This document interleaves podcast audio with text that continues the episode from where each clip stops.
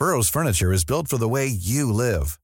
From ensuring easy assembly and disassembly to honoring highly requested new colors for their award-winning seating, they always have their customers in mind. Their modular seating is made out of durable materials to last and grow with you. And with Burrow, you always get fast, free shipping. Get up to 60% off during Burrow's Memorial Day sale at burrow.com slash ACAST. That's burrow.com slash ACAST. burrow.com slash ACAST. One size fits all seems like a good idea for clothes until you try them on. Same goes for healthcare. That's why United Healthcare offers flexible, budget friendly coverage for medical, vision, dental, and more. Learn more at uh1.com. Edgy talk, plain talk, unrivaled talk. Mike Graham, The only radio show you can count on for a proper serving of good old fashioned common sense. in search of the perfect debate. The Independent Republic of Mike Graham. On your mobile, on your wavelength, Talk Radio and Talk TV. Good morning and welcome to the Independent Republic of Mike Graham right here on Talk TV. We've got a big day ahead of us, ladies and gentlemen. We are gasping in the glow, uh, or is it basking in the glow, uh, of the uh, Vladimir Zelensky appearance yesterday in Westminster Hall. All over the front pages of the papers. Some uh, wags have suggested that this particular picture on the front page of the Telegraph uh, suggests that the next uh, remake of Top Gun might not be quite as good as the last one, but we shall see Rishi Sunak and Vladimir Zelensky striding along, about to get into a, a military helicopter uh, heading off to see uh, Ukrainian troops being trained yesterday. We're going to kick things off this morning with Isabel Oakeshott, Talk TV's international editor, and we're going to be saying, is it right that all of this is kind of going on around us without anybody seemingly asking a question of any kind whatsoever? And I mean by that, where is the money coming from? How is it possible that everybody in Parliament seems to agree that whatever the course of action is that the government wants to take, that's fine, absolutely okay with us? Sir Keir Starmer yesterday completely gave up on Prime Minister's questions and sort of got involved in this loving um, about the conquering hero Volodymyr Zelensky, who appeared in Parliament as if he was, you know, Captain America the cheers that were going up for him were quite extraordinary. I have no problem uh, supporting Ukraine in their fight against Russia. I don't think anybody has any doubt that some of the Russian activities have been war crimes, to say the least, and some of the, the stories that we're hearing that are coming out of Ukraine about torture, um, about horrible uh, killings, and about uh, the wiping out of innocent people and the razing to the ground of entire cities, all of that we know. But we seem to be entering a slightly new phase, and I think it's time uh, for us to take a step back, take a little bit of stock of what it is that's happening, uh, and ask some questions. And Isabel and I were talking last night on the talk about this, and I'm sure she, like me, would welcome a little bit more kind of um, scrutiny, shall we say, on what it is that the government's policies planned to be. And also, what will happen if the Russians do retaliate, as Vladimir Putin says that they might. Now, again, I'm with Julia Hartley-Brewer. We should not be making foreign policy predicated on whether or not it upsets Vladimir Putin, but we should also be very, very honest with each other about what might happen if he doesn't like the foreign policy emanating uh, from the western side of Europe and NATO itself. We'll also be talking about Prevent, a big story today. The Shawcross report, of course, is out. Uh, William Shawcross writing in the Times today that Britain must focus on the real threats. He thinks that Prevent is a good scheme, but it's being run badly. That would seem to be the message which is coming out. But when we look at people like Shamima Begum, when we look at the person who killed uh, David Amess MP, when we look at the London Bridge killer uh, who supposedly was de-radicalised by the Prevent scheme, uh, you can see very clearly that whatever they were, were doing, whatever they thought they were doing, they weren't doing it very well. We'll also bring you the sad tale, the sorry tale uh, of a bunch of Liverpool city councillors who had their parking fines cancelled in what can only be described as something very murky indeed. 0344 499 1000. We'll be asking you if you've managed to get off your parking charges. Also, Matthew Syed is going to join us as well. Uh, he's interested in having a conversation about public perception of people in the public eye, like Sam Allardyce. Remember him? He was the manager of England when he was accused of trying to do some dodgy deals with people who had been set up to entrap him. It turned out that he was innocent, but he got fired anyway. Dominic Raab finds himself in the same position. He's being accused by people of being a terrible bully, uh, sending people home in tears, making some civil servants so despairing that they thought about killing themselves. Is any of that true? What if it isn't? 0344 499 1000 is the number. We want your calls, of course, as well. We've got lots to talk about, including as well another study that's come out which says that electric scooters keep spontaneously combusting. These things are very dangerous indeed, and I think they should be banned from the roads. I want to hear your thoughts on that as well. But this is the Independent Republican Mike Graham. This is the one place to hear the truth, the whole truth, and nothing but the truth. So let's get it on.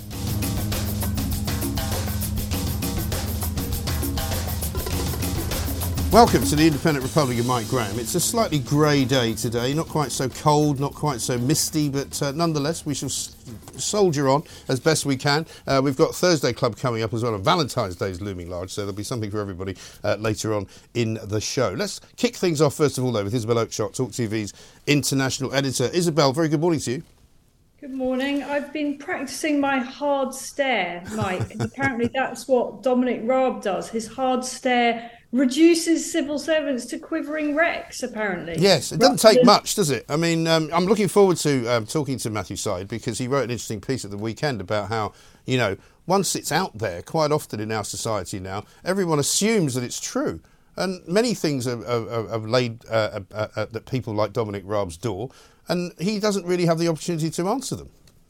I also think that there's been a real kind of sinister shift towards civil servants who are faceless and unelected Yeah. and generally incredibly well protected by the system. It's not the done thing for the media ever to name civil servants. Um, being able to come out with any old tripe against political figures they don't like or whose agendas they happen to disagree with. And before you know it, those uh, democratically appointed, having been democratically elected politicians, find themselves fighting for their careers. Now, I've no doubt that some ministers are harder to work for than others, perhaps because they get completely exasperated by the fundamental inertia of the civil service and are not willing to just kind of roll over and, uh, you know, just accept uh, substandard performance. No, I would imagine most new ministers go into departments, particularly if they're heading that department, uh, with a sort of zeal because they want to see some change. They want to change the way things have been going. That's why they've been given the job. And immediately they encounter this kind of resistance, as you say, this inertia, um, which is obviously the job of the civil servants as well. So this pushback goes on. But it's gone on for, for decades and centuries probably, and that's the way it's supposed to work. But now, as you say, we now seem to have this class of people who are forever crying bully um, and crying, you know, uh, they made me cry or all of this. And I mean, I've spoken to people who've worked with Dominic Raab, as I'm sure you have, who say, look, um, he has had to deal with people who were simply just not very good at their jobs. And so he had to tell them they weren't very good at their jobs. Yeah, I mean, I've known Dominic Raab not terribly well, but since he entered the House of Commons in 2010, I've always found him very polite, very personable. He's not a particularly abrasive character, certainly not in his dealings with journalists. Now, of course, politicians put on their best possible face to the uh, political lobby, but you know there are certain politicians that have quite a reputation. Um, he, I'm, I'm not sure ever actually did, um, and I think that this has all been um, much exaggerated by people who who, for whatever reason, uh, don't like being pushed too hard to do their jobs. And the thing about civil service is that there almost never seems to be any consequence for No. performance. No one ever really seems to get fired. If you screw up in a job, and sometimes these screw ups can have absolutely catastrophic financial implications, you know, failing to meet deadlines on multi million pound contracts that then cost the taxpayer mm. huge fines and so on.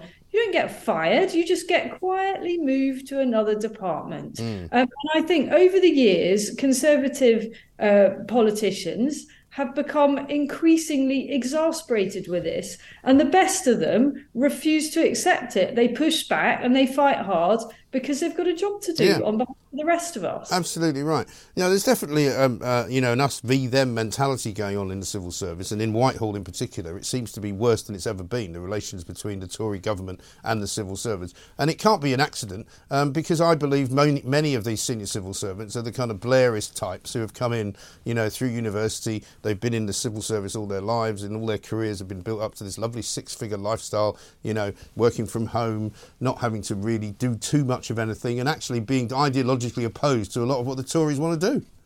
Well, I mean, we saw this um, with pretty dreadful consequences actually over the long Brexit years. I mean, the machine was fundamentally anti Brexit. And did its very best to make Brexit as difficult mm. as possible, and they were extremely effective at it. And they're still doing that, as far as I, as far as I believe. But let's let's move on. Speaking of Brexit, because Vladimir Vladimir Zelensky is over in Brussels today. I think he's going to meet Emmanuel Macron later. Are you surprised that the way that his visit here has been uh, sort of managed and messaged and dealt with? I mean, I'm looking at pictures this morning on the front pages and all the front pages, making him look as if he's like sort of Captain America. You know.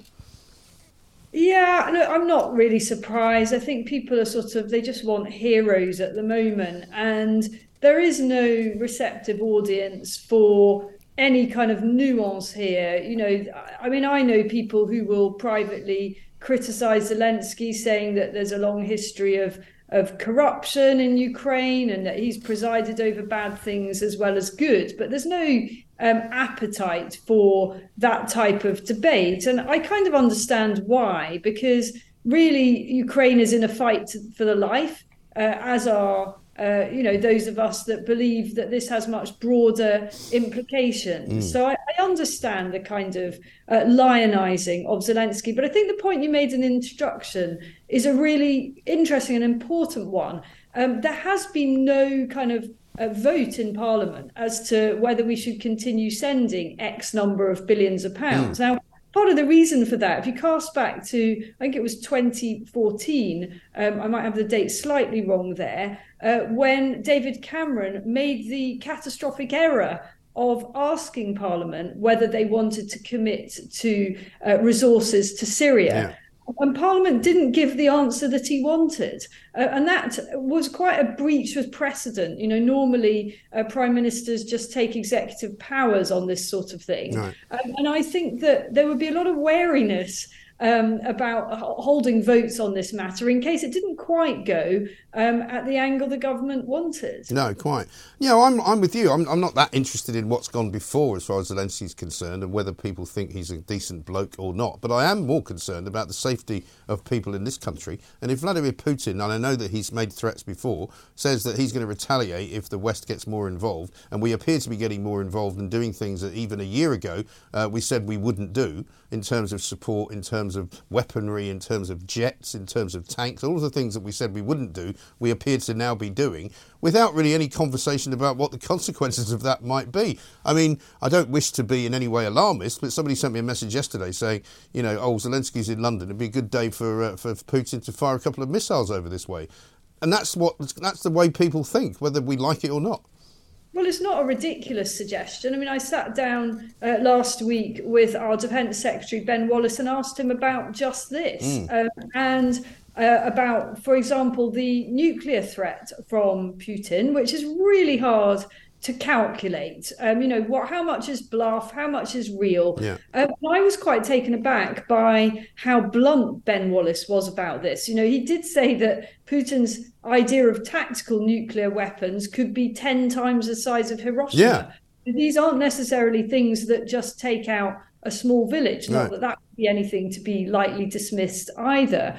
He also said, though, that the reality is that we are, in a sense, already uh, at war with Russia. It's uh, what's known as the kind of the grey zone, the hybrid warfare of modern uh, warfare techniques. You know, we had the Salisbury poisoning. Um, there are numerous uh, murky things have taken place in Germany regarding the targeting of figures that the Russians don't like there. Um, so these are, you know, these are not sort of being invaded with troops on the ground mm. by the Russians. That's inconceivable. Uh, but there are other ways to, to mess us up. Yeah, they really are. Um, stay where you are as well. We want to talk about the Prevent report out today. Uh, William Shawcross has been writing in the Times about his uh, view on what the real threats are to this country. We're going to talk about Shamima Begum. Uh, we're going to talk about Prevent and why they didn't prevent enough and why they didn't quite do what they were supposed to. Uh, more from Isabel Oakeshott right here on Talk TV. Coming next. On DAB, Plus, on the app, Talk Radio, and Talk TV. Welcome back to the Independent Republic of Mike Graham, right here on Talk TV. Uh, Isabel Oakeshott's with us, Talk TV's international editor. We've been talking about uh, Volodymyr Zelensky. He's currently addressing the uh, European Parliament. Uh, we'll bring you that uh, as and when uh, anything different gets said by him, but I suspect he's just asking for some more jets and some more tanks and some more aid, really. Let's talk instead, though, about something closer to home, and that is, of course, Prevent, um, the extremism programme which was kicked off here in this country. It was designed to supposedly de radicalise um, people people who might be um, on the brink of extreme violence. Um, and Lord Shawcross, William Shawcross, has uh, written in the Times today about his own report, saying that basically, you know, prevent is a good idea, but it's been badly kind of managed. Would you agree with that, Isabel? I think this is a fascinating story. I mean, first of all, I didn't realise that they have a budget of forty-nine million pounds a year. Yeah. I mean, you, you, know, you and I talk about this a lot on various programs. How do they reach these figures? Yeah. I mean, that is a colossal budget. Mm. What I found most interesting about this report is that it essentially says that for fear of uh, being accused of being racist or discriminatory, um, the people working for Prevent have kind of tilted towards tackling so-called far-right extremism, um, which is not actually something that prevents. Uh, I beg, I beg pardon. That's not something that presents uh, quite such a statistical risk. No. I don't uh, to people in this country. I mean, there fortunately have been vanishingly few cases of atrocities by the far right in this country. But even more worrying, um, the report says that whilst obscuring the Islamic threat, Prevent has defined extreme right wing too broadly, hmm. encompassing the respectable right and the centre right. Well, as somebody on the centre right and the respectable right, I find this really disturbing. Hmm. I mean, and I probably both find ourselves, along with many of our colleagues at Talk TV, um, accused of being far right. And this sort of language has become completely overly bandied around. Yeah. Apply to anyone who is sort of mildly conservative. And I would quite like to know how that plays out in practice. You know, I mean, likes of you and I, defined as risk under the Prevent program. What does this actually mean?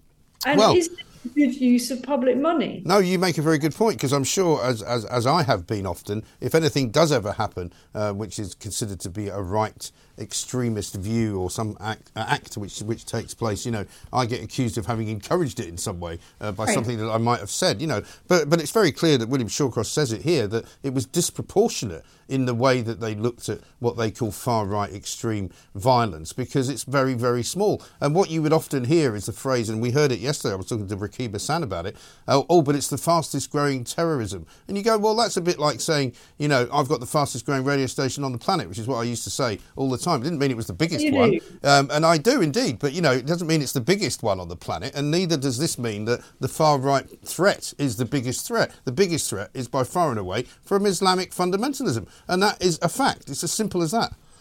Yeah, I mean, it might be the fastest growing because it's going from five people to six people Yeah, or something like that. exactly. So statistically, that gives you a, a higher leap. Um, no, I think this is really disturbing. I mean, we, we could say in defense of the Prevent program um, that very happily, and touch wood, I don't want to tempt fate in any way here, there have not been of late any large scale um, extremist atrocities. So perhaps they get some credit from having prevented that. You never quite, you can't quite prove that negative.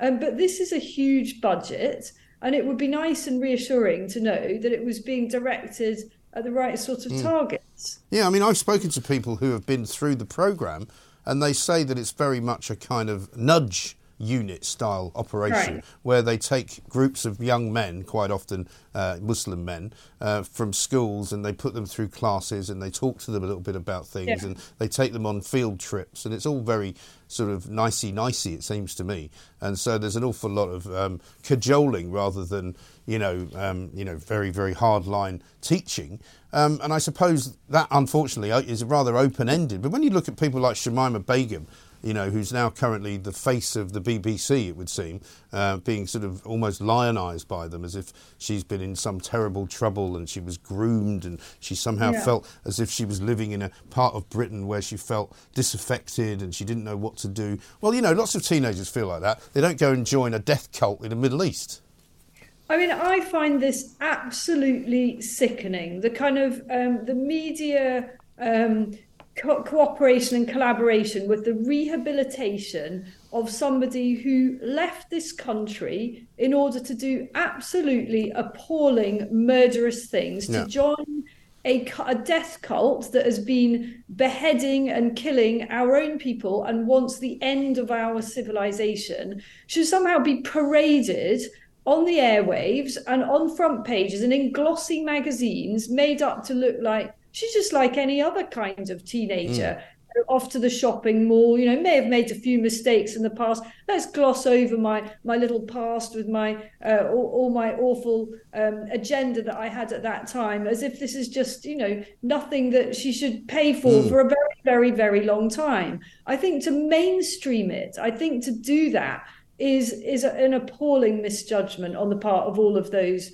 who have paraded her in that way yes i think absolutely and and i don't understand what it is that attracts certain parts of the media to this story because it's clear that the BBC, in doing a podcast series and in doing a documentary uh, and very possibly more things, you know, are coming at it from a particular point of view. They're coming at it from the point of view that she's a victim.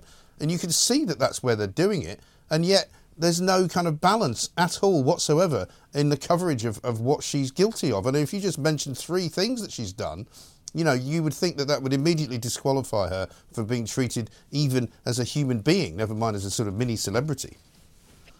I mean, it, it is awful, and I think she's she's definitely bluntly. I know how the media works. I've been in this game for a long time. She's assisted by the fact that she looks quite good. Yeah. You know, a, she's a pretty girl, and she makes for good copy. Um, I, I, I just find this all quite sinister. It's, it sort of plays into the um, I don't know, the Netflixization yes. of terrible crimes. Yes. Um, and these terrible crimes have victims mm. and they have very, very serious geopolitical implications.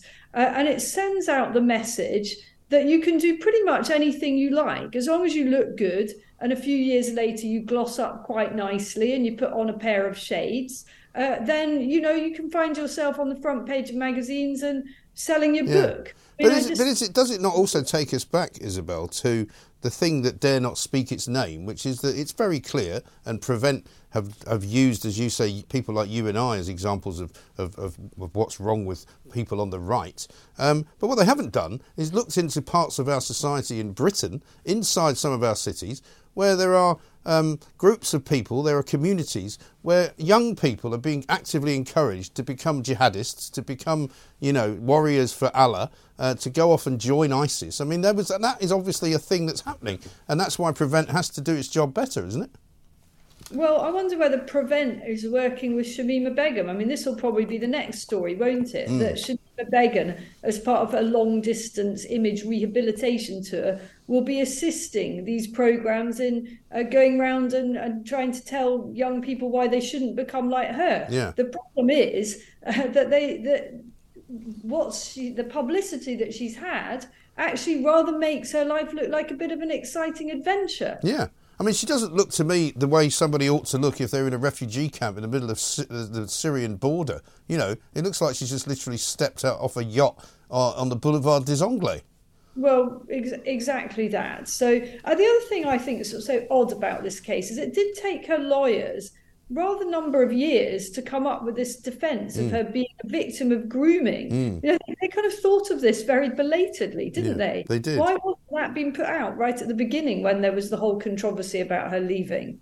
Exactly right. And I mean, finally, I should just ask you I presume, like me, you don't think we should be bringing her back here to stand trial for any reason or to become a, a, a sort of a, a drain on the state, do you?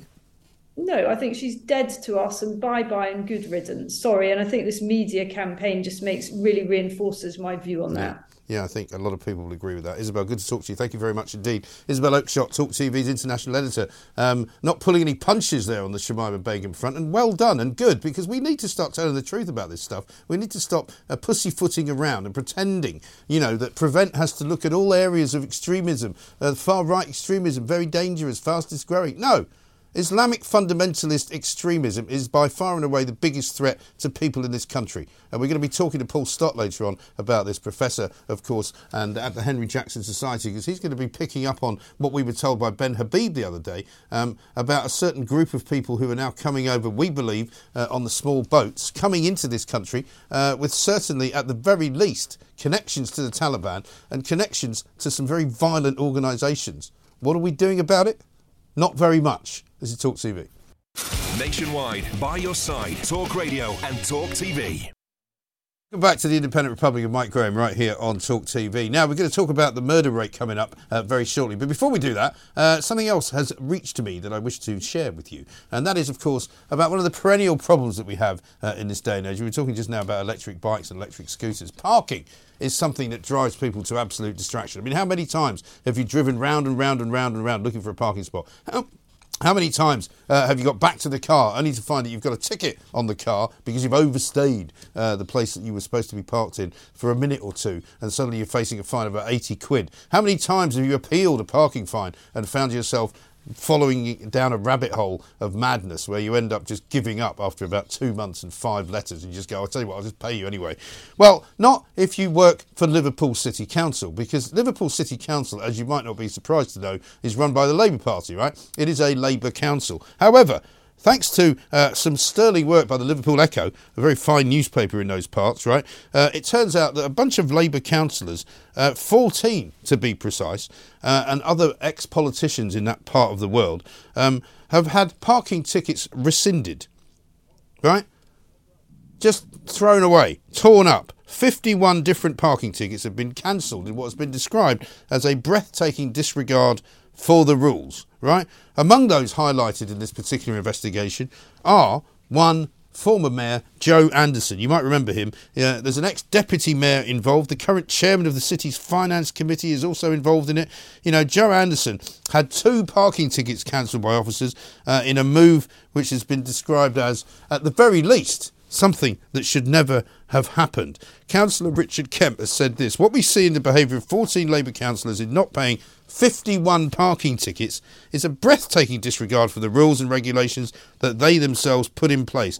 In this, they copy the arrogant behaviour of the Tories in Westminster with a similar sense of superiority and entitlement.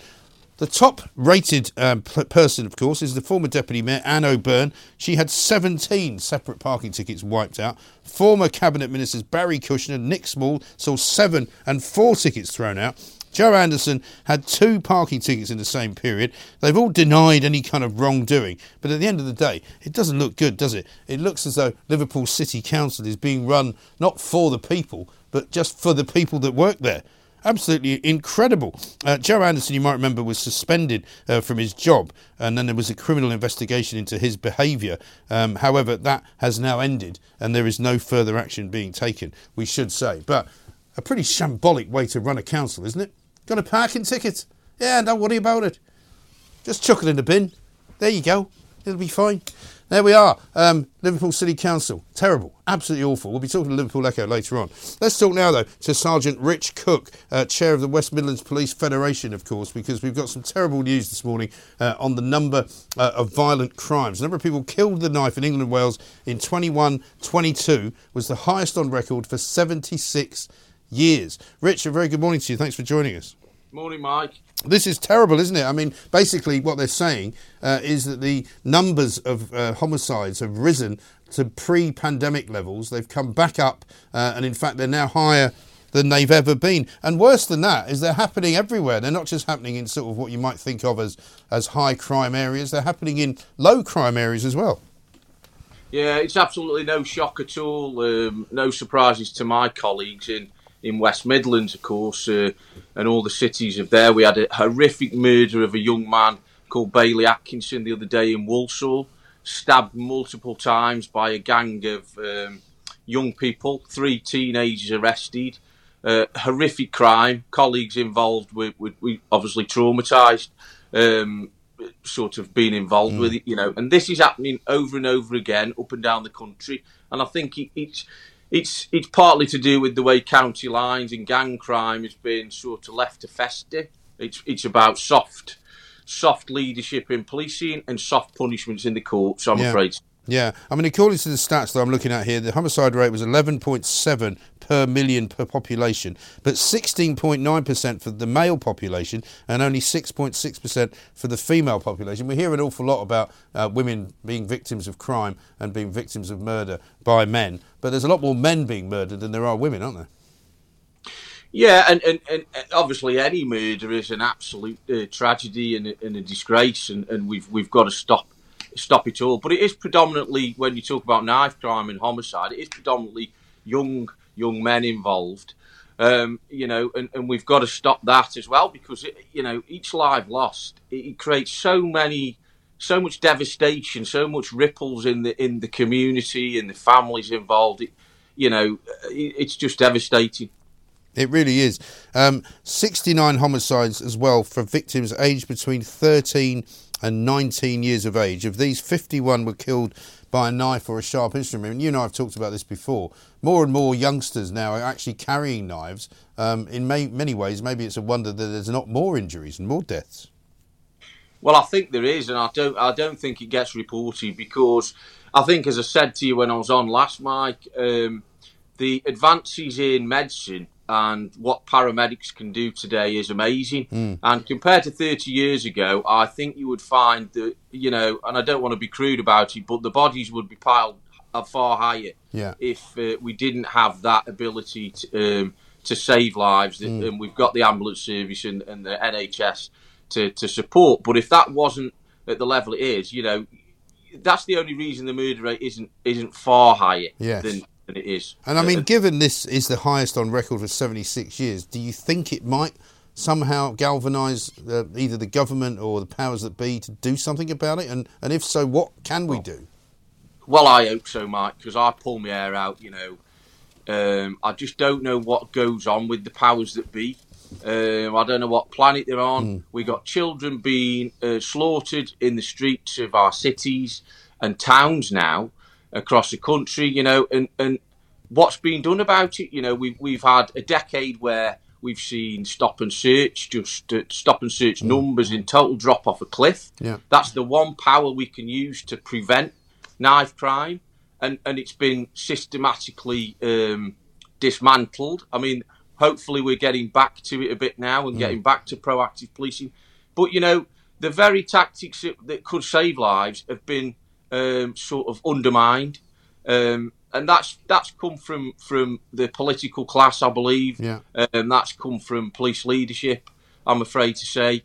And what we need is we need the bobbies on the front line giving the backing, unambiguous backing, to get out there, stop these uh, criminals, get the intelligence, make the decisions, and get the knives off the streets and lock people up who were involved in these uh, these gangs and, the, and, and and with these um, with the drugs that goes with it. Yeah.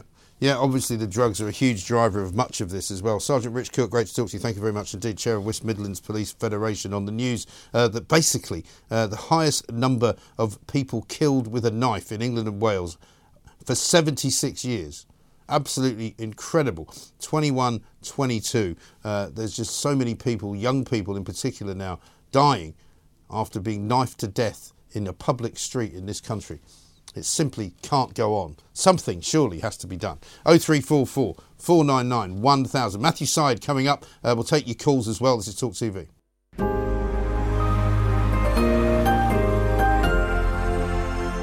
Fast Talk. Street Talk. Mike Graham. Fighting the good fight with all his might, providing a welcome dose of common sense for the common people. Solid Talk. Hot Talk. The Independent Republic of Mike Graham on your mobile, on your wavelength, Talk Radio and Talk TV. Good morning and welcome back to the Independent Republic of Mike Graham right here on Talk TV. It is a Thursday, so we will be having the Thursday Club a little bit later on for those of you who are always looking for um, inspiration, shall we say, with the cocktail cabinet in mind, because Valentine's Day is coming up next week, uh, and many of you uh, will be wondering, what should I get to drink on Valentine's Day? But, you know, we'll be getting all of that sorted out. Also, Dr. Paul Stott is going to join us as well. He's going to tell us what he makes of this whole prevent report. William Shawcross writing the Times today uh, that it's very important that people focus on the real threat uh, of what is terrorism in this country rather than uh, going off on tangents and talking about things which might not be such a threat as some other things. Uh, Matthew Syed joins us as well, Sunday Times columnist, of course, uh, a man uh, who knows a thing or two um, about the culture of working. Um, he's got new podcasts out all the time. He's got a new book out as well. We'll talk about that. Matthew, welcome. Nice to see you. We're going to talk a little bit about reparations. We're going to talk a little bit about the culture of bullying and also the culture in the media of scapegoating, which I think has been something that Dominic Raab has certainly suffered from. And also, what about Volodymyr Zelensky and the kind of uh, lionisation of his appearance yesterday? There's pictures of him on the front page uh, of the Telegraph this morning. I said this earlier, Matthew, that you know people wags on social media have been saying, "I don't fancy the look of the next Top Gun." Um, because it's Rishi Sunak and uh, Vla- Volodymyr Zelensky, who are eerily the same size, quite small, Yeah. wearing these giant sort of uh, helmets as if they're about to go into battle. I'm always queasy about um, um, politicians. Ever since Margaret Thatcher stuck her head out of a tank, you know, which somehow looked okay, but I've, I've always been slightly wary of it. Well, they, pl- they play on it. Yeah. they play on it, and I think that, that there's a risk that they can overdo the the jingoism in, a, in a situation like that. That Mm. Yeah. that fellow I hadn't seen actually. You're right; they're similar shape and size. Yeah. But Sunak, I think, is conscious of the fact that Zelensky has praised pretty effusively Boris Johnson, uh, singled him out in the speech yesterday, Mm. Yeah. and it would be, I think, a risk given that polling shows that people think Sunak is not strong yes. um, that he wants to make sure that he is seen to be following the basic trajectory that Johnson set when. Yes. when the invasion took Well, I place. was I was surprised actually that Boris turned up because I was expecting this to have been all organised because Boris had taken a trip abroad and they gone right. Let's get Yeah, let's yeah. get Zelensky in because we want to tell him that look we're signing the checks, we're giving you the, the hardware. He's just going out there and getting streets named after him, but we're the guys you should really be talking to. yeah, but he, he probably heard about it that morning, jumped in the Eurostar and trotted back from Paris. Exactly right. Yeah, but I mean, it is extraordinary, isn't it? The way that um, I've been saying this all day today so far that we're just sort of accepting whatever it is the government says we must now do for Ukraine. There's not much debate. There's nobody in Parliament asking questions. You know, Keir Starmer kind of gave up PMQs yesterday just to sort of agree with everything, and it's uh, it doesn't feel right to me. Okay, I think that's a fair point, and it is important that we recognise that there are other ways of strategically dealing with what's happening in, in Ukraine. I happen to support the government policy on this. The thing that fascinates me I'm me, not against it, by the way. It's just that I want to know No. exactly where it's going to lead. I, th- I think that exactly that's the kind of question Yeah. I think I'd like politicians to answer. Yeah. Um, but what fascinates me in this whole business is we talk about how Britain has stood up to Putin. If you're looking for plump lips that last, you need to know about Juvederm lip fillers. With Juvederm Volbella XC and Juvederm Ultra XC, your lip look, whether it's subtle or bold, can last up to one full year with optimal treatment and no additional maintenance. Find a licensed specialist and see if it's right for you at juvederm.com today. That's J U V E D E R M.com. Add fullness to lips in adults over 21 with Juvederm Volbella XC or Juvederm Ultra XC. Do not use if you have severe allergies or a history of severe allergic reactions, or if you're allergic to lidocaine or the proteins used in Juvederm. Tell your doctor if you have a history of scarring or taking medicines that decrease the body's immune response or that can prolong bleeding. Common side effects include injection site redness, swelling, pain, tenderness, firmness, lumps, bumps, bruising, discoloration, or itching. As with all fillers, there's a rare risk of unintentional injection into a blood vessel, which can cause vision abnormalities, blindness, stroke, temporary scabs, or scarring. For full important safety information, visit juvederm.com. Burrow's furniture is built for the way you live. From ensuring easy assembly and disassembly to honoring highly requested new colors for their award-winning seating, they always have their customers in mind. Their modular seating is made out of durable materials to last and grow with you. And with Burrow, you always get fast, free shipping. Get up to 60% off during Burrow's Memorial Day sale at burrow.com slash ACAST. That's burrow.com slash ACAST. burrow.com slash ACAST. Hey, I'm Ryan Reynolds. At Mint Mobile, we like to do the opposite of what Big Wireless does. They charge you a lot, we charge you a little. So naturally, when they announced they'd be raising their prices due to inflation, we decided to deflate our prices due to not hating you. That's right. We're cutting the price of Mint Unlimited from $30 a month to just $15 a month. Give it a try at mintmobile.com slash switch. $45 upfront for three months plus taxes and fees. Promo rate for new customers for limited time. Unlimited more than 40 gigabytes per month. Slows. Full terms at mintmobile.com. Boris Johnson single handedly pushed back the tide and encouraged other allies to come on board. It seems to me that we're airbrushing 10 years of history of appeasement. Yeah. Putin invaded Georgia, uh, the Crimea. There was a torrent of dirty money coming into the city, and we have to understand what that did psychologically. The fact that Putin and his fellow kleptocrats knew that they could recycle money in Mm. Mayfair and Knightsbridge gave them an incentive to continue to loot the coffers of the Russian people. Right. It completely made a mockery of US financial sanctions on Russia. Their Magnitsky Act had no teeth Mm. because they could bypass it through London. Right. The Tory party took one and a half million in 2019, a record for a single year. Johnson was foreign secretary in 2000. and When did he become a foreign secretary? 2016. A year after, backbenchers were saying that this appeasement is not working. Right. One of them compared it to Chamberlain and uh, Czechoslovakia in 1938. Right. So to me, I mean, I, and I use the metaphor carefully, it's a bit like taking credit for paying a ransom Yes. after spending a decade colluding with the terrorists. And is there anybody that honestly believes that Russian money is no longer in London? Because I mean, I'm not entirely certain that it's all disappeared, that it's all gone. You know, as long as Roman Ab- Ab- Abramovich has disappeared, then all the money's gone as well. Has it really? I, I, I don't know the answer to Yeah. that. I suspect not. There are Yeah. always machinations Mm. that can be used with smart accountants. But we rolled out the red carpet for Abramovich. Yeah. We allowed the money to come in, and Cameron made a big deal of it.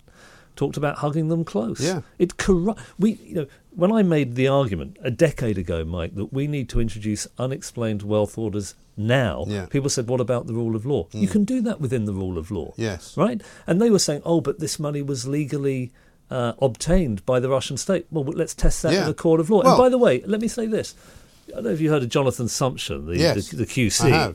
A very es- estimable man. Right, he represented. He's on next week, we're told. Oh, Is very he? good. Well Sumption's done. coming in. That, that's a good. That's a good he's find. A, he's, a, he's a great He's a- he's uh, an interesting man guy. for jurisprudence, isn't he? Well, he represented Abramovich in the case against Berezovsky, Mm. and he admitted in open court that Abramovich and the other oligarchs had got their hands on the mineral wealth of the Russian people by colluding with Boris Yeltsin, effectively giving him loans in return for TV time. Right. It was an open admission. Yeah. And yet we did nothing Well, everybody about it. knows how Gazprom got their money. Right. Everybody knows that, that Putin basically, you know, took from there, gave it to his friends over here, and suddenly here's Abra- Abramovich, a man who, up until that moment, had never been particularly wealthy. So explain to me how it is that there was not a single sanction levelled on Russian oligarchs until Russian tanks were massing on the border. No weapons. Right. They were desperate for weapons Mm. when Russia were in going into the Donbass, Yeah. into Crimea. Cameron's policy, we will not provide weapons. Right. So, I mean, I think at least we should be open and honest enough to admit that the price being paid now by Ukrainians is partly a consequence of our appeasement and also Yeah. the wider West, Germany, Absolutely. dependence on Russian natural gas. Gerhard Schroeder, And they the former are. chancellor. Well, they still are exactly. I mean, at least they're trying to pivot now. But Gerhard Schroeder, who was a chancellor, hmm. You, as you probably know, he. Yeah. became chairman of Gazprom. Yeah. he became Putin's puppet. Right. Russians call political corruption Schroederization. Yes. West has not been good. We're, we're, I think, united now more than for a very long time. Thank goodness. But for Yeah. years as well, I mean, I've spoken to many kind of people who know more about Russia than I do, uh, who say that for years it was maybe willful, but people didn't understand the Russian mentality. They didn't understand how Russia operates, didn't really get it, didn't really see what was coming. And they should have done. But Putin um, gave a, a wrote a, an essay and gave a, a famous speech. I might get the year wrong, but this is definitely over a decade ago, Hmm. where he explicitly talked about recreating the Russian Yeah. Empire. This is why, Mike, I think we do need to stand up to Putin now, because if he is to be successful in Ukraine, do you or I believe that he would stop there? Do you not think Poland would be next? No, I the think Baltics? he wouldn't. No, I think I- that's right. I think, but then perhaps again, as you say, it's all water under the bridge now. But he should have been stopped before. Yeah. You know, because the problem now is that we don't know precisely what happens over the course, say, of the next two, three months. Never mind the next year or so. If Putin, um, and I'm not suggesting for a minute that we should be guided by whatever Putin's threats are.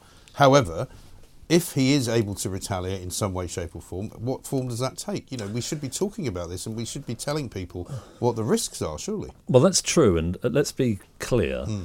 If there is a nuclear escalation, my I, I think that it could destroy the species. Yeah. There's enough nuclear weapons now. It's not the actual thermonuclear detonations; it's the nuclear winter Yeah. that would be caused by Right. the great cloud of smoke. It Yeah. would destroy crops. And these so-called tactical weapons, I'm told, are not what you would think a tactical weapon is, which means it's of limited sort of a range. These things are bigger than what hit Hiroshima. Right, right. Right? Uh, That so-called tactical Yeah. nuclear weapon it's it's not just that either. It can escalate. Mm. What what is not well known, I don't think, in the public consciousness is in the fifties and sixties, the American defense establishment war gamed possible interaction with Russia during the Cold, the Soviet Union Yeah. during the Cold War.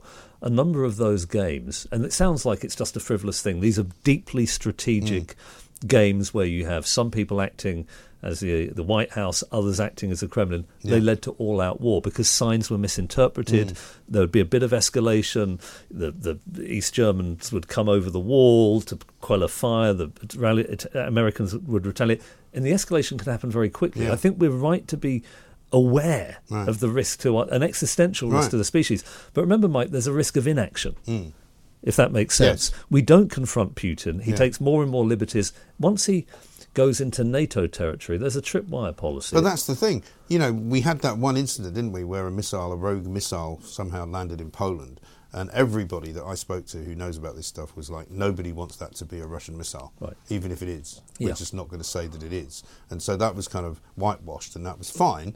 But what if they actually do want to make it clear that they have fired something, and then it can't be denied? And then what do you do then? So I, I, I think if we were to now provide jets to Ukraine, I think it is unlikely that Putin, even if he wished to, would be able to escalate. I think the people around him would say, "Hang on a second. If we, you know, it's a suicide Mm. Yeah. pact. If they eventually do it, I think that we've incrementally increased the pressure. Mm. Missiles, tanks, planes.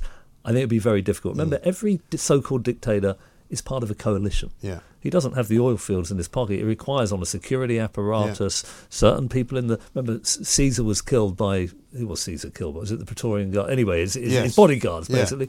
There's always a risk for a dictator. Well, Brutus, Brutus, Bru- uh, uh, Brutus was uh, yeah, involved, exactly. involved as well. Nobody knew exactly who plunged the fatal That's dive in. But I think they all did, didn't yeah, they? Yeah, they did. I think that was the point. You know, a bit like the three switches that you pull uh, when you put somebody in an electric chair. Nobody knows which one of them actually killed exactly. him because you couldn't handle the guilt. But you know, um, the other problem though is that surely we don't know what comes next. If somebody decided that they want to get rid of Putin, I mean, how does he?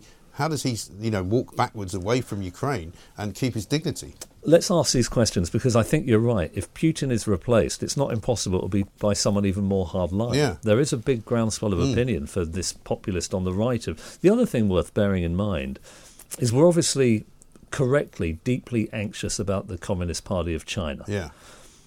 Great power competition is back. It is not impossible they will mount an amphibious attack on Taiwan. Mm. That would be of massive geopolitical significance because if we don't do anything about that, the sphere of influence that China would have, why would South Korea trust the defense we would, guarantee? you know. Well, it's a very interesting open question. But let's say we do confront the Chinese Communist Party more robustly. We've Hmm. already started to do that. Trump, to his credit, was the first mover in this regard. Um, what would replace the Chinese Communist Party? Think of what it Hmm. would mean for a country the size of China, which has never had any democratic history at all, Mm. not really ever had the peaceful transfer of power. It's been a series of empires and dynasties. That transition to a new kind of regime, if the Communist Party of China fell, would have possibly unintended consequences. Well, it'd be like the Arab of huge- Spring on steroids, wouldn't it? Big, big, much more significant. Yeah, terrible. Well, interesting point. Matthew Syed's here. We're going to talk about a great many other things coming up. We'll talk about the culture of bullying, the culture of um, scapegoating, perhaps as well. This is Talk TV. On DAB Plus, on the app, Talk Radio and Talk TV. Welcome back to the Independent Republic of Mike Graham, the only place where you can get the truth, the whole truth, and nothing but the truth. Some people challenge me on that, of course, uh, and say it's not really the truth, is it? Well, it is actually. Um, it's my truth, isn't it? Matthew Syed is here. He knows a thing or two about because that's the. I'll tell you what, though, that gets mi- you out of everything. Right, now, that's right? true. But this my truth, your truth, the Yeah. other truth. I think this is a disaster Isn't for, it? for the Western It world. is. I mean, the, the way the West has been constructed is on the idea of external empirical reality. Yes. The scientific revolution. Actual We're going to measure data. Yes. Intersubjective agreement about what's happening in Yeah. the world. This my truth and your truth. Yes. Trumping the Anything. empirical world and is, and, is and cannot and cannot be questioned. Right, by the way, I'll tell you what, I think it's adding to polarisation. Mm. Because if I've got my truth, you've got yours, producers got theirs, Yeah. it means that you're effectively saying whatever you say to me is contravening my own Yes. siloed Right. reality. I first discovered this when I moved away from newspapers and into broadcasting because I started doing an overnight show on Talk Sport many years ago, which was a sort of a, a many splendid thing. It was full of drunks, crazy people, you know, potheads ringing in at the middle of the night, conspiracy theorists, you know, people who didn't believe the moon landings happened and 9/11 was a fake and all that. Um, and people started saying things to me like, and when you're in newspapers, you have this kind of slightly, I would say, um, grand view of, of yourself as this very important person. You know, I was ed- editor of this and, you know, features editor of that. Um, and people started saying things like, well, my, my opinion is just as important as yours. And I, and I found myself arguing with them. I said, well, it's not actually, because I know a lot more than you do. Therefore, my opinion is far more worthwhile than yours.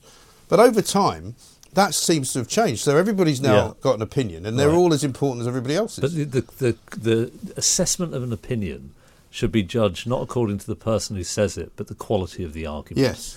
That's how we should Yes. measure these things. And when it comes to, say, for example, Meghan Markle saying that somebody uttered a racist word, Mm. It's not whether she thinks that it's true, it's whether the words were uttered. Yes. This is why we have things like, due- I mean, we're going on to Billiam, but due process. Yes.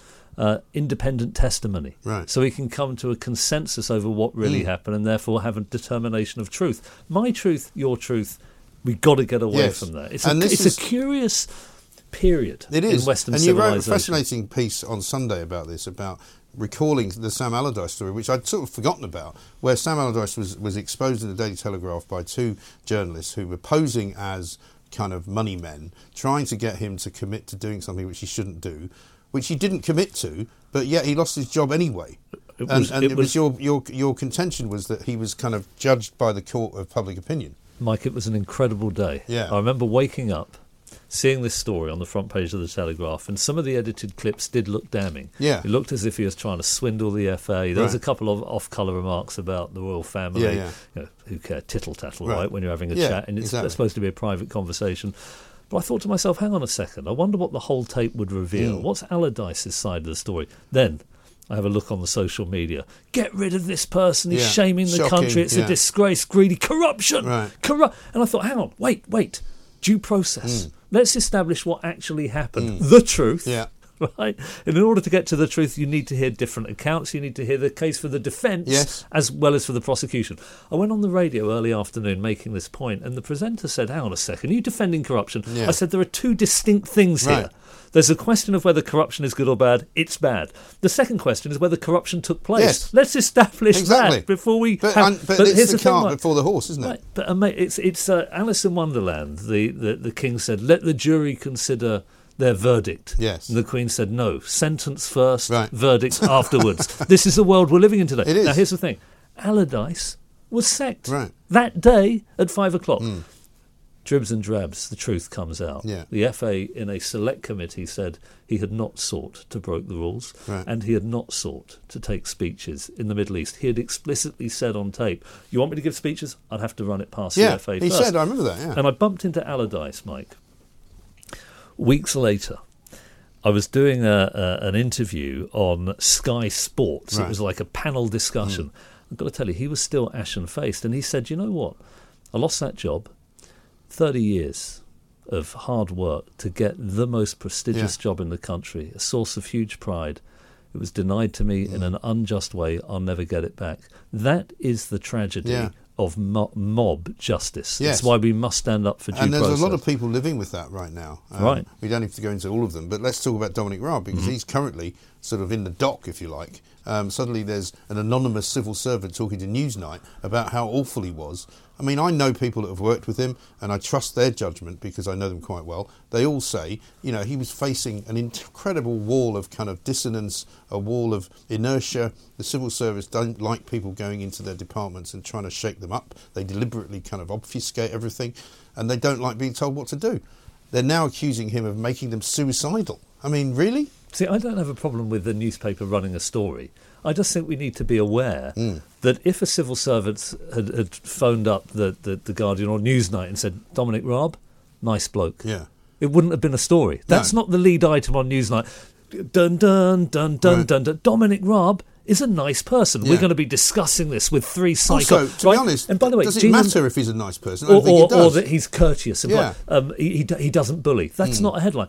Gina Mil- Miller, Yeah. the Remain campaigner, She had the lead story in the Independent on Friday. This is why I wrote the column Yeah. last week, and she said she had done a Today program Right. interview with Dominic Raab, Mm. and they got into the lift after, and the doors shut, and he, he was he was discourteous to her, and then they got downstairs, and he was rude to Right. the person organising a taxi. Page one gets retweeted. According to her? gets according to her, gets retweeted three thousand Yeah. times. This person must go. Yeah. This corroborate. And I thought to myself, how? First of all. I don't know if it's an, Hmm. a fair account. Secondly, we haven't heard Dominic Raab's account of what happened. Yeah. But the idea that you can extrapolate from a single incident to a person's character without hearing all the many people who might have had a completely Hmm. Yeah. different point of view that would never be a story Right. in any newspaper, radio show, or anything Yeah. is it is an affront to the basic cornerstone of our way of life. Yes. Which is the idea that you can only be properly convicted or criticised on the basis of the facts. Got to establish them. Mm. And also, people are now much more willing, it seems to me, to believe a particular narrative that's presented to them about somebody they don't like. Of course, of If you don't Or- like someone, obviously they must be the way- horrible. by the way, I, I've supported Remain. Yeah. I don't like Dominic Raab at all. I don't have any time. I don't like the po- look of him, to be honest. Right, I don't not, like. you I don't like his politics. Right. I mean, even not looking at his, his physiognomy, you know, I don't like him. But it seems to me that the test of one's commitment to natural justice is when somebody that you dislike Yeah. is unfairly in the dock. Yes. Let's finish up with um, these terrible statistics about the number of people killed with knives in England and Wales being the highest on record for 76 years. You write a lot about opportunities for people, for young people in particular, also for people to change their kind of world and move to another world. I mean, this is a terrible statistic, and it tells me. Uh, and it, it happens to coincide with a, with an incident actually uh, very close to where my kids live in very rural Sussex, where somebody was stabbed, kind of unheard of, you know. Where- where and in it's- Sussex? And it's happening all over the place. It's not far from Hastings. Right, right. Um, Because but a little town which, up until now, has never really had any crime at all. Do you know, it's interesting that you say that because about six weeks, maybe two months ago, uh, the night England played South Africa at Mm. Twickenham, the, the night before that, I live on a tiny road in Richmond, Right. In southwest Right. London. There was a stabbing and a murder on the road. I mean, it's only the, the road's only about eighty yards long, Right. and it was cordoned off. Um, blood It's everywhere. shocking, isn't it? I when just see I- and I went and looked, and it's interesting. We, we're talking about it today, and I try to understand this. Is epidemic too strong a word? But this this vast rise in this kind of violent crime, county lines. Mm. Reduction in the number of Yeah. police officers. There must be other re- social media was uh, Drugs. a dr- dr- drug exactly drugs. But I do wonder, Mike, what what on earth is going on that it's become almost normalised for Mm. young people to to carry Yeah. a knife. The other thing I'd say, ju- just while we're talking about the police, is you know there's a lot of I think legitimate comment about perhaps a culture of misogyny in certain parts of the police. Topical this week with Yeah. the sentencing of David Carrick. Young police officer could see my son Ted. He's he's nine. Right. Was really shocked and frightened when he saw what was going on, and he Mm. called him over. He said, "You know what? We're going to find the person who did this, and we're here to protect you." And I watched him interacting with local people, Yeah. assiduous, Yeah. decent person. I, I that night when we were walking back from the rugby game, I stood and talked. He'd been there all day, talked to him for about 15, 20 minutes. One of the uh, forensics guys came over, and I thought there are a lot of decent. Mm. Uh, police officers who are doing great work and are probably just as appalled as Yeah. anybody else. And I, I think it's dangerous if we tar all of police Sure. officers who are doing some great work to keep us safe. Yeah. Again, what it's giving people who don't like the police is an excuse to bash them and to say maybe we just need to completely rip it all down, tear it all down, and start again. Well, no, probably not. I think actually. probably not. I think it, I think this misogyny thing. I do wonder how this guy Carrick operated in plain sight for so Yeah. long within the Met. It's an interesting documentary going out tonight. I read a report on it, and, and there were some troubling aspects of it. But it doesn't mean that the majority of people are anything other than decent Mm. People who want to keep us safe. And I occasionally read some of the tweets of the Met and the National Crime Agency. There's some incredibly sophisticated work that is done to catch cyber criminals, uh, paedophiles. Mm. You think of the vocational commitment to their job. These people are working longer hours than they need to because they're really committed to upholding the rule Mm. Yeah. of law. You know, let's let's at least acknowledge that in the midst Yeah. of this debate. No, it's a good thought. To finish up with. Matthew, great to see you. Thank Pleasure. you very much indeed. Good. Matthew Syed, column on Sunday in the Sunday Times. Look out for it, of course. Uh, and he's all over various different podcasts. Too many to mention, uh, unless you particularly want to plug one. But um, uh, we'll be back after this. Simon Calder's going to tell us what's going wrong uh, between the Dover and Calais route because apparently uh, the French are on strike again. So bad luck if you're trying to get over there. This is Talk TV. Edgy Talk, Plain Talk, Unrivaled Talk, Mike Graham. The only radio show you can count on for a proper serving of good old fashioned common sense. In search of the perfect debate. The Independent Republic of Mike Graham. On your mobile, on your wavelength, Talk Radio and Talk TV. Good afternoon and welcome back to the Independent Republic of Mike Graham right here on Talk TV. We've had a fascinating show so far, some very interesting calls. Of course, uh, we've got plenty more to take and we'll take them all between now and one o'clock. Ian Collins coming up from one o'clock, of course, and then it's Vanessa Feltz from four. At seven o'clock, Jeremy Kyle live. I'll be back on that show tonight. Uh, Piers Morgan from eight o'clock tonight. Of course, he's got the interview that they all wanted the interview with the girl, the woman, uh, indeed, the older woman, uh, who says that she was the one who uh, took the virginity of Prince Harry, uh, the spare. She'll be talking exclusively to Piers Morgan tonight from 8 o'clock. Of course, you don't want to miss that. And then 9 o'clock, of course, it's The Talk. We'll play a little clip from that later on, not just now. Coming up in this hour, Dr. Paul Stott joins us. He's a man um, who is the head of the Security and Extremism Unit at the Policy Exchange think tank. Um, he's going to talk to us about this Prevent report, uh, which has been put together by William Shawcross, a man uh, who says basically the watchword now for prevent is not so much that it needs to be disbanded, but as Isabel Oakeshott said, an awful lot of money, in excess of £45 million, is spent every single year on it. That's the budget. What they need to be doing is looking at true threats to this country, uh, true problems that we might be seeing uh, coming up, uh, particularly from the Islamic fundamentalist front and the jihadis uh, who find themselves in this country actually actively acting against the interests of the people and the interests of the state, and they need to take their focus further away from some of the other things that they've been focusing on, like far right extremism, which they called, of course, the fastest growing kind of extremism, which is kind of a misnomer and kind of a mis direction really more than anything else. So let's talk to now um, Dr. Paul to find out what he makes of it all. Political correctness, of course, being blamed now uh, for Islamic extremism being downplayed by the Prevent organisation. Paul, a very good uh, afternoon to you. Welcome. Good afternoon, Mike. So uh, good to talk to you about this because this is something which I think we don't talk about enough. We've seen obviously the various different problems that Prevent have had. We've seen uh, the the Fishmongers Hall episode where uh, the uh, Prevent um, client, if you like, was was thought to be deemed to be de-radicalised. Thought it was okay to let him out on his own, come down on a train with his laptop, go to Fishmongers Hall. Produce knives and start stabbing people at random. Similarly, the killer of David Amess MP. Um, it's not been run very well. I think is probably the most um, generous way I can think of describing it. I think that's a fair comment, Mike. And uh, I mean, the first thing to say, this prevents uh, review has been a, a very long time uh, in gestation. It Mm. was uh, way back in 2019 this was first mooted, and William Shawcross submitted the independent review back in April last Yes. year. And there seems to have been a, a fair old ding dong within the Home Office about the, the content. What it basically does is, is bring a bit of clarity to the type of issues you, you've already uh, mentioned in your in your trailer. Yeah. Um, the focus on prevent needs to be reset. It's gone awry from what's the core threat to the country, which is Islamist extremism.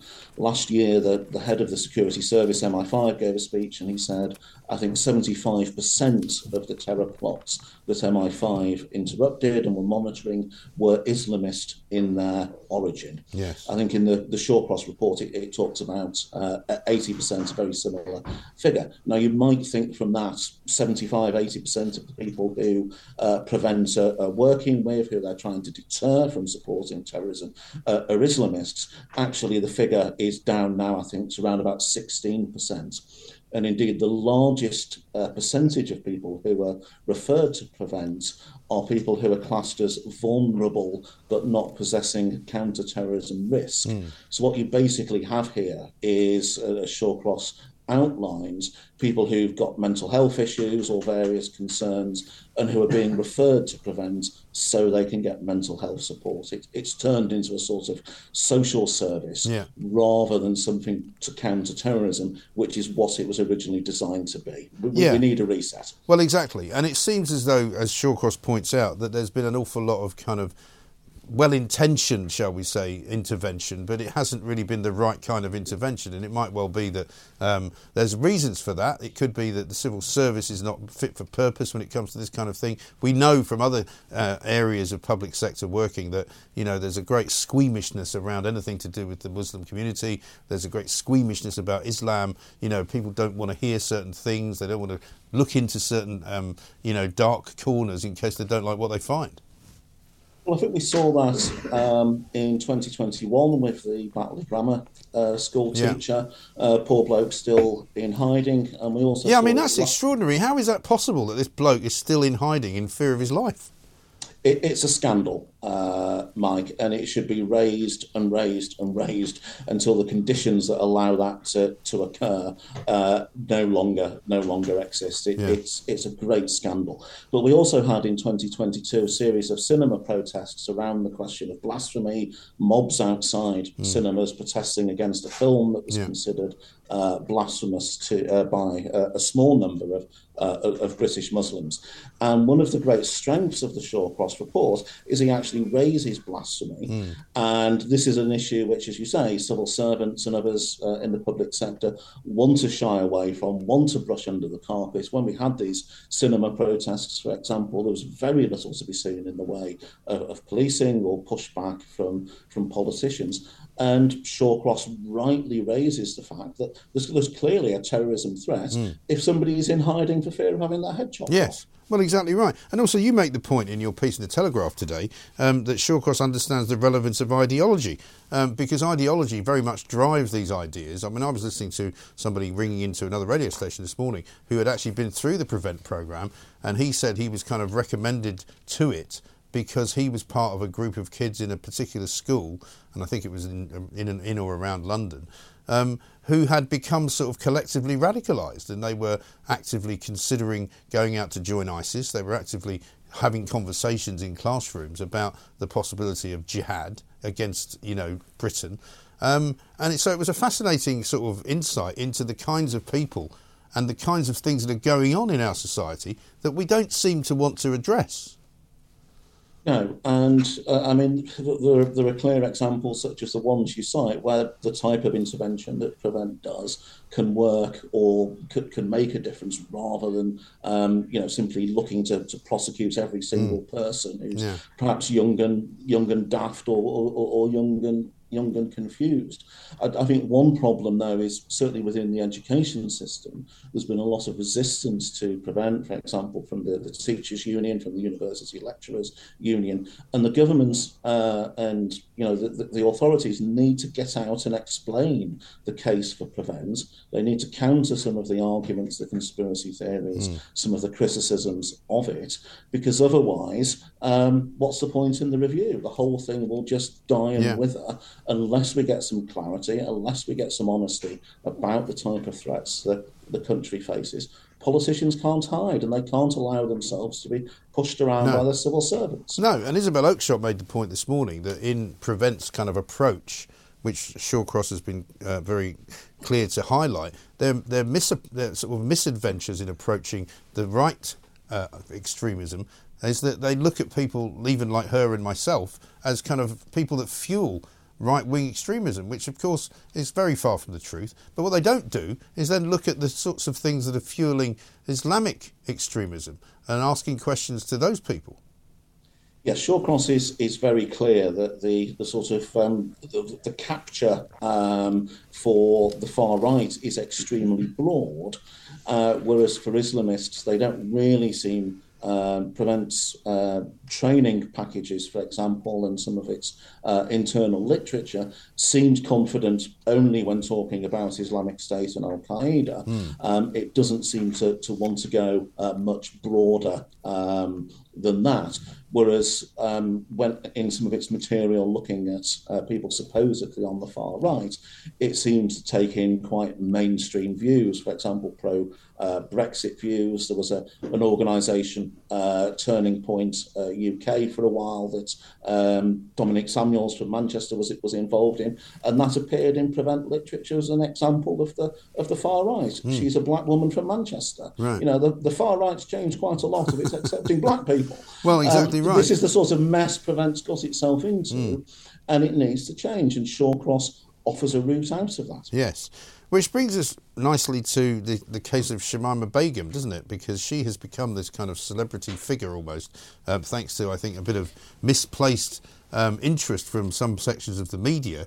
Um, she is another one who came from that sort of background of um, a community uh, in Britain which was obsessed uh, in many ways with ISIS, where lots of young people who were uh, shall we say, I don't know, disenfranchised for whatever reason from where they were living, suddenly thought it'd be a great idea to go and join up uh, with this terrible, awful death cult in the Middle East. I mean, it, it really does beg a belief that, that, you know, she's now being looked upon as a kind of sympathetic figure. Well, I think we've got currently, um, we've just had the uh, the 10 part BBC podcast yeah. on Shamima Begum. I'm, I'm wondering whether the, the sort of cookery programme or travel log is going to. Yeah, appear. well, strictly, uh, you know, why not? Next, um, yes, that's the that's the logic of it. Um, I haven't seen as, as much attention necessarily focused uh, or certainly in, in, recent times, to some of the victims of, of, Islamic State, or indeed to the ongoing work that the Kurds are doing, uh, often uh, much of the heavy lifting in yeah. terms of opposing Islamist organisations, uh, such as Islamic State's uh, various remnants. That's where we should be focused rather than on this rather silly person who's taken a lot of bad decisions and now needs to lie in the bed that she's made. Yeah, exactly right. I mean, I take it you don't uh, harbour those thoughts that some do that she should be brought back to Britain to face a court of, of some kind. Well, unfortunately, in this country, we've got an absolutely pitiful record, uh, certainly over the past couple of years, of, of prosecuting who, people who've gone out to, to join Islamic States. Um, if there was a realistic prospect and if there was a sense of will within uh, the Crown Prosecution Service and other um, structures to prosecute and uh, potentially gain a conviction, um, I, I, might have some sympathy for that view, but I don't think it's going to happen. Mm. You also have to remember, I think Sajid Javid was the Home Secretary at the time, and he was given quite a detailed dossier uh, on this woman yeah. and her activities, and he was very firm she poses a threat to mm. our hmm. security.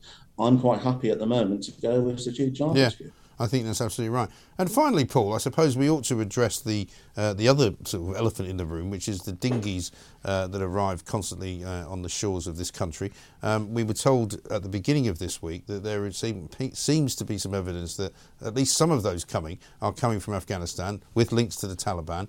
Um, many people, of course, don't know who they are. The Border Force people don't seem to know who a lot of these people are. I mean, Prevent doesn't, I think, have a role in any of that, but it should, shouldn't it?